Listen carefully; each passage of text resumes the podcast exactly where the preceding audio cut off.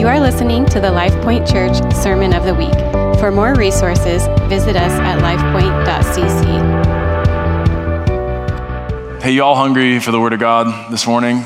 Go ahead and uh, take your Bibles in your hand and um, turn to Hebrews chapter 12. We've been in Hebrews for the last, uh, since last year, since uh, November of last year. Just lovingly, with faith, going through it verse by verse, and I pray it's been a gift to you. Um, I just want us to look at verse 28. It says this. This is Hebrews chapter 12. Pray you're hungry for the Word of God this morning. This is burning in my heart. Pun intended based on this verse that we're about to read. So, Therefore, let us be grateful for receiving a kingdom that cannot be shaken, and thus let us offer to God acceptable worship with reverence and awe, for our God is a consuming fire. So, the writer of Hebrews has been meticulously taking us on this journey of revealing Jesus as the clear revelation of God than what these believers knew of God based on the Old Testament scriptures and, and writings of the law and the prophets. They had seen a revelation of God handed to Moses and the prophets that these believers, you know, in terms of where they were, some propose Rome, others say other places, but we're not, we're not 100% sure where they, where they lived, these believers, but these were at least uh, more academically inclined uh, believers. And uh, they, they knew the revelation of God through Moses and the law and knew Jesus was the fulfillment of Old Testament scripture. But the writer of Hebrews wanted to lean into that all the more and make it very clear that Jesus is the clearer picture, picture of God, the clearer revelation of God.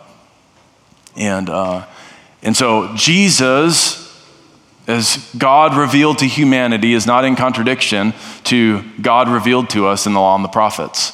And that's, that's settled in the book of Hebrews.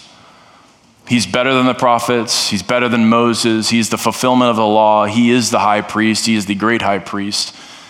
He's, he is the fulfillment of the temple and all of its, um, you know, all of its particular prescriptions of how to approach God. Jesus is the fulfillment of all those things. It's really interesting. I was on a um, on a trip recently with a pastor friend, and we were we were in an Uber and had a conversation with our Uber driver about faith and whatnot, and and he began to talk about how he he struggled with the picture of God in the Old Testament and how it seemed to be in opposition to or in contradiction to the God as revealed in the New Testament. Jesus. And uh, it was a great conversation, and honestly, one I've had so many times because it's a, a common mis, misreading, really, or misconception of, uh, of the Bible in its entirety. This verse points to that. And he's quoting Deuteronomy chapter 4, verse 24. that Our God is, is a consuming fire. He's talking about Jesus as well, this one on whom we, we approach with reverential awe and live lives of worship. He, the one who's invited us into the Holy of Holies in his gracious love and compassion, is a consuming fire. It was, a, it was a great conversation with that gentleman. We got to pray with him. But I think it's a, it's a common misunderstanding, and I want to bring clarity to that this morning. I pray that you see Jesus as the better revelation of God not to abolish the old covenant, the Old Testament, but to fulfill it and to bring, bring it into even greater crystal clearness and clarity in your heart and mind. You know, if you're ever, if you're ever watching uh, a screen of, of sorts and maybe you have a bad connection, you'll see it begin to be pixelated. I like to think of that as like the Old Testament. It's like, it's a, it's a picture of God for sure, but it's pixelated. It's a little fuzzy. It's a, it's a little unclear. And then Jesus came and all of a sudden, the connection is made and it is crystal clear. This is the, the best, is the writer of Hebrews, the better revelation. But I'll tell you, it's the best revelation of God that we will get. It's the person of Jesus. And Jesus said, Don't look any further. If you've seen me, you've seen the Father. And so Jesus is the better revelation. But sometimes when we think of Jesus being the better revelation, we think, oh, it's because Jesus is so easygoing, right? He is, he's my man. Jesus is my buddy because he's better, right? He's maybe a little softer, a little kinder or something.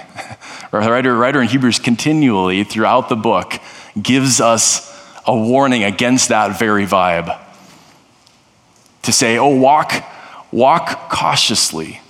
Walk so like with a sense of sobriety, of humility, of just be aware, be warned.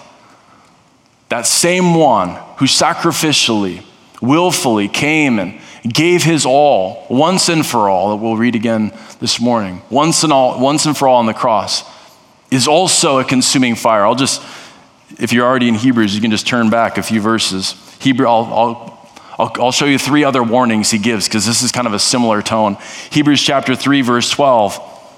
He says, Take care, brothers, lest there be in any of you an evil, unbelieving heart, leading you to fall away from the living God. And, and the context there is he's, he's pointing them to the Old, Old Testament, the children of Israel, how they hardened their hearts in the wilderness. He says, don't do that. Take, you know, take heed, take care, so you don't have an unbelieving heart. If you move to Hebrews chapter 6, verse 12, again, another warning, or verse 11 and 12. And we desire each one of you to show the same earnestness, to have full assurance of hope until the end, so that you may not be sluggish, but imitators of those who through faith and patience inherit the promises. So God is good. He is gracious. He is our hope. He is the fulfillment of all things. He truly is that good. He is hope, capital H. But beware. Don't, don't receive that lightly. Don't receive that as a trivial thing, as a free pass. Don't be sluggish, he says here in Hebrews chapter 6. One more warning Hebrews chapter 10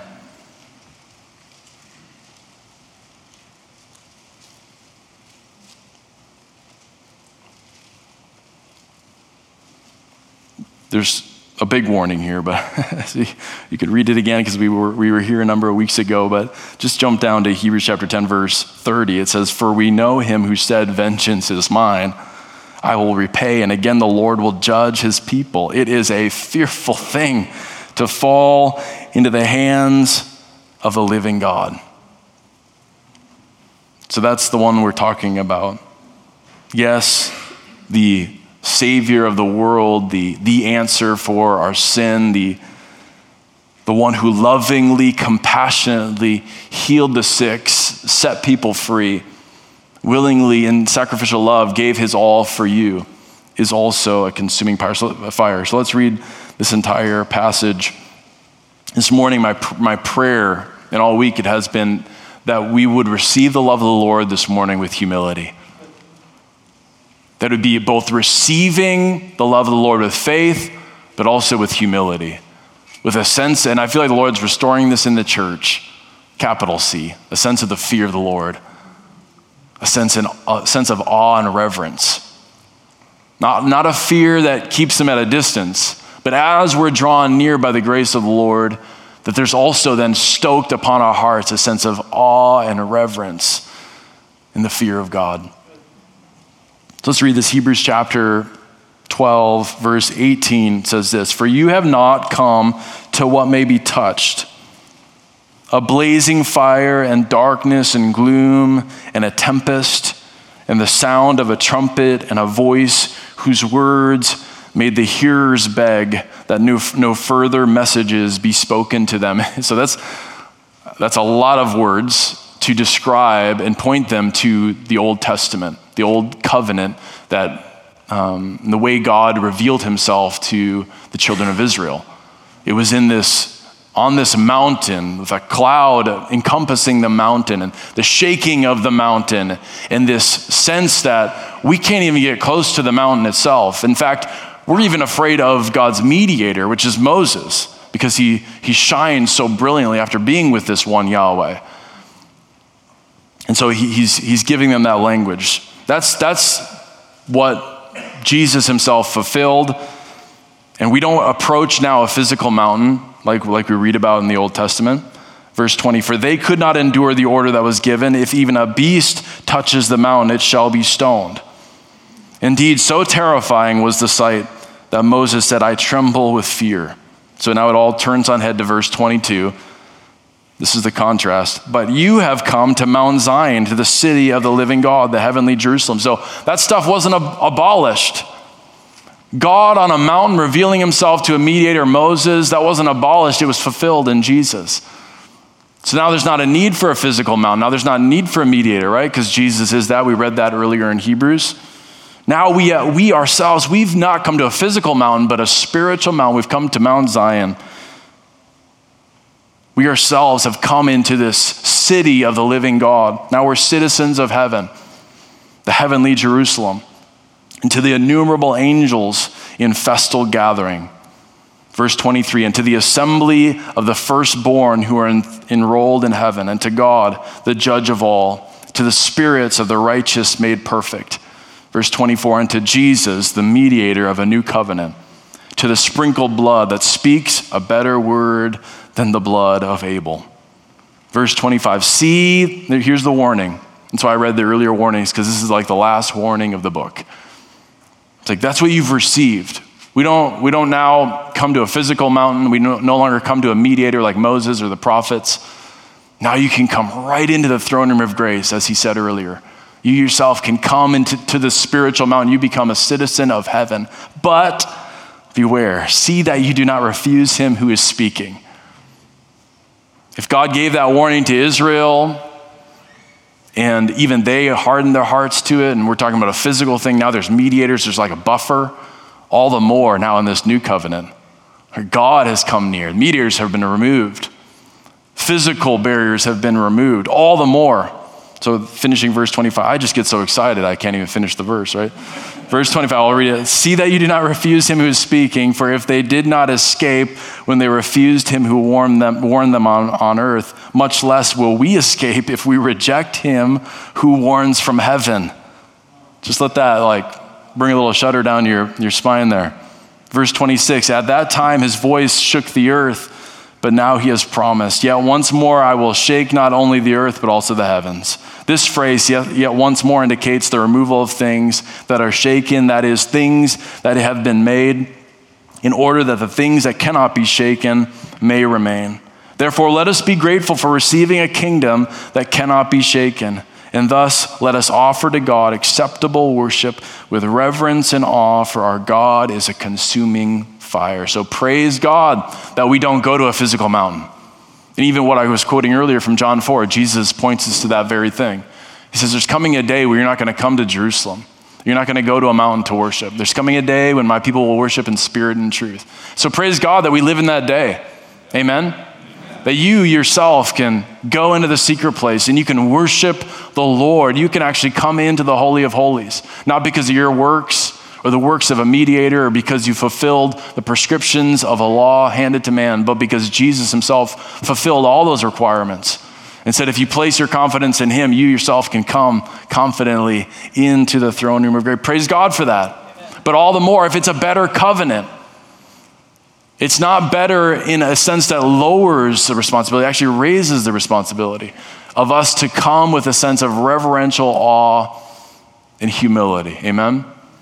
So I pray this morning that we receive the love of the Lord with humility. Are you guys tracking with me? It's better. It's better in every way. And if it's better, all the more we need to receive it with humility. It's better in clarity, it's better in effectiveness, it's better in purity. It's better in the sense that you can have more confidence now. There's no mediators. So praise God. So let's break this down. Why is it that we can receive the love of the Lord? Why, why do we need to receive the love of the Lord with humility? I would say the greatest point that he makes in this entire passage in that regard is because now the mediators are gone. He says, because the word of God came to us, right? Now the message actually came to us. Now it's not through, now it's not secondhand through Moses or a prophet, but now the word became flesh, as John chapter 1, verse 14 says.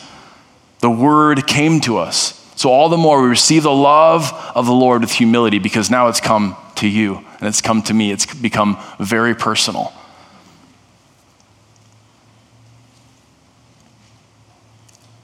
You know, when we, when, if you're um, hearing maybe about something in town, like a, like a restaurant, or I, I was thinking of this this week because someone was talking about a new restaurant in town, and, and they said they hadn't been there personally, but they had a, a friend, or the, I think they had a kid who had heard from a friend that the restaurant was good.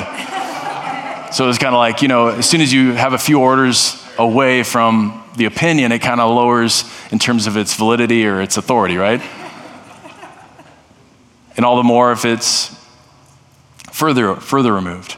If it's secondhand, you're like beginning to maybe inch towards believing it. If it's a firsthand account, if the person themselves have been to that restaurant and they, you can see it glowing on their face, face how much it changed their life, then there's something about oh wow, I want to go. But all the more if you experience it. That's what happened. That's what happened when Jesus, John chapter 1 says, He's the Word, meaning the message, took on flesh. So now it's not, oh, Moses said this about God. Moses had this encounter with God. Or he quotes Haggai. Haggai talked about what God said. No, you heard what God said because God became flesh. You yourself can look now at the person of Jesus, who is the revelation of God. Now, you yourself can look at him, and then all the more, you're also held responsible for that revelation. You're, you're held responsible for that. We're going to talk more about that later. Jesus makes that very clear that this revelation of Him coming near, Him coming and taking on flesh and demonstrating His authority over sin and sickness and the grave, comes with it also a higher responsibility. Continually in His ministry, He would call out cities that experienced more of His miraculous touch. He said, Woe to you, Capernaum, woe to you, Bethsaida, woe to you, Chorazin. If, if Sodom and Gomorrah, you know, these Old Testament cities that were demolished with uh, um, raining fire and brimstone, and thank you, fire and brimstone, and turned to rubble, if they, if they would have received those same miracles, they would have turned and repented. So, all the more, like, come to the Lord with a sense of humility, with awe at what's been revealed to you. Jesus says that himself. He tells this story, this parable. Some don't, I mean, scholars, I guess, don't know if it's based on something true or if it's, uh, if it's a parable, but of Lazarus and the rich man.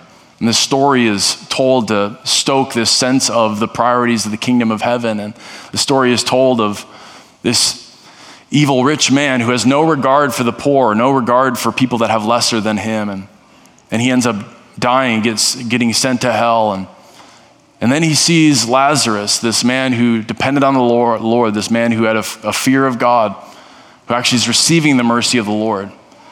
And his final, the rich man, as he's being tortured in Hades, as his final request is, allow me to go back and talk to my relatives be raised from the dead to go and at least warn my relatives. And Jesus says, Trust me, if they didn't listen to Moses and the prophets, they won't listen to you, even if they hear from, from someone who's been raised from the dead.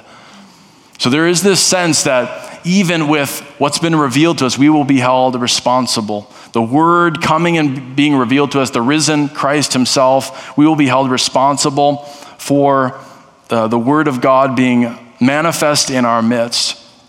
That's what he says. Most of verses 25 and on are in reference to that very thing that the message himself has come and lived amongst us.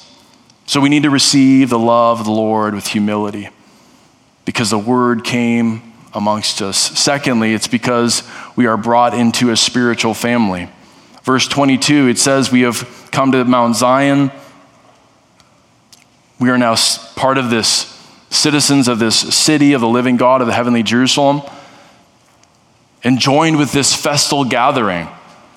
We are now knit into something that is eternal, more than just what we see with our eyes. And that should send a sense of sobriety upon our hearts. That what you see right here in the natural is truly but a vapor. And you, as you place your faith in Christ, are knit together into something eternal, into an eternal family. This is why we have so much regard for our gatherings together as a church family. For us, these are not just social gatherings, these are not just organizational gatherings, these are something sacred. And I feel like oftentimes in the modern church, we've lost that. We've lost the sacredness of God's people gathering under the banner of his name. Recently, a friend who was with us, Bob Gladstone, he, he pointed out this passage in 1 Corinthians where it talks about how the angels looked on to their gatherings. It's almost like the, the angels looked on to the, the, the, the gatherings of the church in Corinth, and it was like they were, they were um, taking, taking note of how, how their, their gatherings were fulfilling the purposes of God, fulfilling the purposes of the Father. I believe the heavenlies take note of our gathering. When we gather together under the, the banner of Jesus, the heavenlies take note of what is happening here. This is not just a feel good meeting or a social gathering, these are something sacred. And they should be regarded as such. You know, uh, the book of First Corinthians, that book I was just referencing, in regards to the angels taking note of our gatherings, it starts at the beginning, talking about how we are a temple of the Holy Spirit. And that passage, 1 Corinthians chapter 3, verse 16, says your, your body is a temple of the Holy Spirit. Or you are, you are a temple of the Holy Spirit. Um, oftentimes we quote that in terms of maybe stewarding our bodies or we ourselves as individuals hosting Holy Spirit, which I say amen to all those things. But, but the, in the original Greek, the you that he uses there, for you are a temple of the Holy Spirit, is plural. And he's saying, You all are a temple of the Holy Spirit. There is something the Lord is saying about us all together collectively being the body of Christ and Holy Spirit coming to dwell in our midst that I feel like has been lost much in the modern church that I believe the Lord is restoring. That's why we're putting so much emphasis on prayer. That's why we're putting so much emphasis on worship.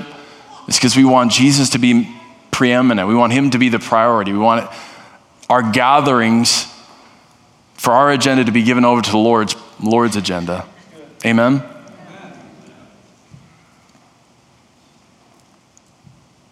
And you'll be, you'll be sensing this more and more uh, in, in the months to come. We're going to be putting more and more emphasis on us gathering together for prayer, just for prayer, just to seek the face of God. You know, right now we have prayer at 9 a.m. on Sunday mornings, especially with all those that serve, they come and we center our hearts on the Lord. It's a beautiful, beautiful time. The Lord comes and fills people's hearts, fills them for service. I'm loving the season we're in, in that, because I will tell you over the last 18 months, I have not had a single person come to me and tell me they are burnt out as they serve in the church, which has become, you know, if you look at the underbelly of the modern church, the Western church, there's such, um, such, on a regular basis, people get burnt out serving in church because we've created machines. We've created these massive organizations that have to be supplemented by people working themselves to the bones. And that's not the gospel. The king, people should be serving out of the overflow. And they should, they should be serving because they are so in love with the Lord. It's not, to, it's not to say there's not moments of duty and just we're just adults and we just do what's difficult.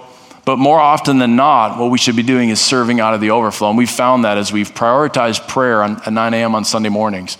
People that serve, they come, and even if their hearts come in the wrong posture, they get recalibrated in his presence, they get filled up with him, they get a vision of how beautiful he is, and then they serve with glad hearts, with joyful hearts. And people aren't getting burnt out anymore. It's been beautiful. So we, we pray at 9 a.m. on Sunday mornings. We also pray uh, Wednesdays at noon and Wednesdays at noon are, are amazing. The Lord shows up. And, but we understand like Wednesdays at noon are not like an ideal time for a lot of people. Uh, and so we're going to be expanding our hours of corporate prayer, hopefully to go to four hours by next, uh, by next fall. They offer four different hours for, for corporate prayer. And even if you can't join us in person, more and more and more, we're going to be calling our people to join us, even online. I wouldn't say online is, is the same as being in person, it's not.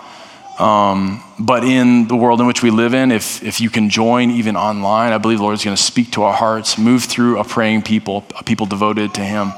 So, what we are knit together in corporately as a community is something that even surpasses us here and now. It is something eternal. And that's what he says. You have come to something eternal, a heavenly Jerusalem. Now you're a citizen of something heavenly, something eternal.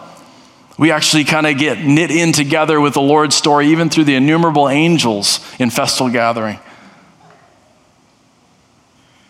So we receive the love of the Lord in humility because the Word became flesh because we are brought into an eternal family. Thirdly, because we are given firstborn rights. And with first, that's what he says, that we're joined with the assembly of the firstborn who are enrolled in heaven. So, verse 23. If we are, if we receive firstborn rights, which we do through Christ, it's like you become a firstborn son that gets all the inheritance. You get all that Christ has for you, you receive as a firstborn child. There's no redhead stepchild. You know, there's, I was a third born, so I, I got overlooked. I got neglected. I know I can feel for you. They always forgot me, you know. They're like, oh, yeah, they, I've, I've, told you how scarred I was that I went through an entire birthday once. They, no one remembered it was my birthday. The saving grace is the fact that I didn't remember it was my birthday either. So, um, so I feel for you. But it's all redeemed the other side of eternity because I become a firstborn, right? The favorite child. You become a favorite child in the kingdom of God. You become a firstborn. But with firstborn, with firstborn rights comes firstborn responsibilities. So take heed, be, be warned. It comes with, it's both and. It's both firstborn rights and firstborn responsibilities. It's not firstborn entitlement. So take it with a sense of sobriety, take it with a sense of humility. It's the firstborn inheritance but it's not firstborn entitlement, it's firstborn responsibility. So you receive that with humility. You say, Thank you, Jesus. Thank you for saving me, for adopting me into your family, for imparting upon my life the full inheritance that Christ has for me. Just reread Luke chapter 15 and the, the parable of the prodigal son and fast forward to the end of it. Just look, look at the, the older son. It's the elder son that has that sense of entitlement. Right? He's the one looking down at the, the son who, who ran away from the father's estate. And the whole time, the father's heart aches, even for the elder son. It's all right, Ivy. She's saying amen. The, the firstborn is, is looking down at the, the younger son. And the whole time, the father's heart aches for the older son, saying, Don't you know all that I have is yours? That's what he says. All that I have is yours. So, how many of us live like lesser children in the kingdom of God? How many, how many of us, through our actions, despise the generous outpouring of God's inheritance that He's placed upon our lives? So, we receive firstborn rights, we also receive firstborn responsibility. To whom much is given, much is required. Amen. You know, if we receive the grace of God lightly, as something trivial, I'll tell you that we're misunderstanding grace. We're misunderstanding, and that's the continual warning throughout the book of Hebrews. Just a few more minutes here. Lastly, we receive the love of the Lord with humility because of the precious, once and for all blood of Jesus. Jesus did something that he will never do again. He'll never again come and live amongst us, demonstrating perfection and fulfillment of the law. He'll never again give himself on the cross for us. So he came once and for all and paid that price on the cross for us. And for that, we should receive it with a sense of humility. It's something done once and for all. In that sense, what Jesus did is holy. It's holy in many senses, but in the sense that it's only done once, there is a sacred uniqueness about the, what, what Christ came and did on the cross and what he did through the resurrection that is holy. His blood is holy for that reason, that he's not going to shed his blood again. And so, all the more, in capital letters, today is the day of salvation. Don't take for granted tomorrow. We're not promised tomorrow. So, the call in this New Testament age, this new covenant age, this better covenant age, is today is the day of salvation. Today is the day to respond to the Lord. This has been the LifePoint Church Sermon of the Week. For more resources, visit us at lifepoint.cc.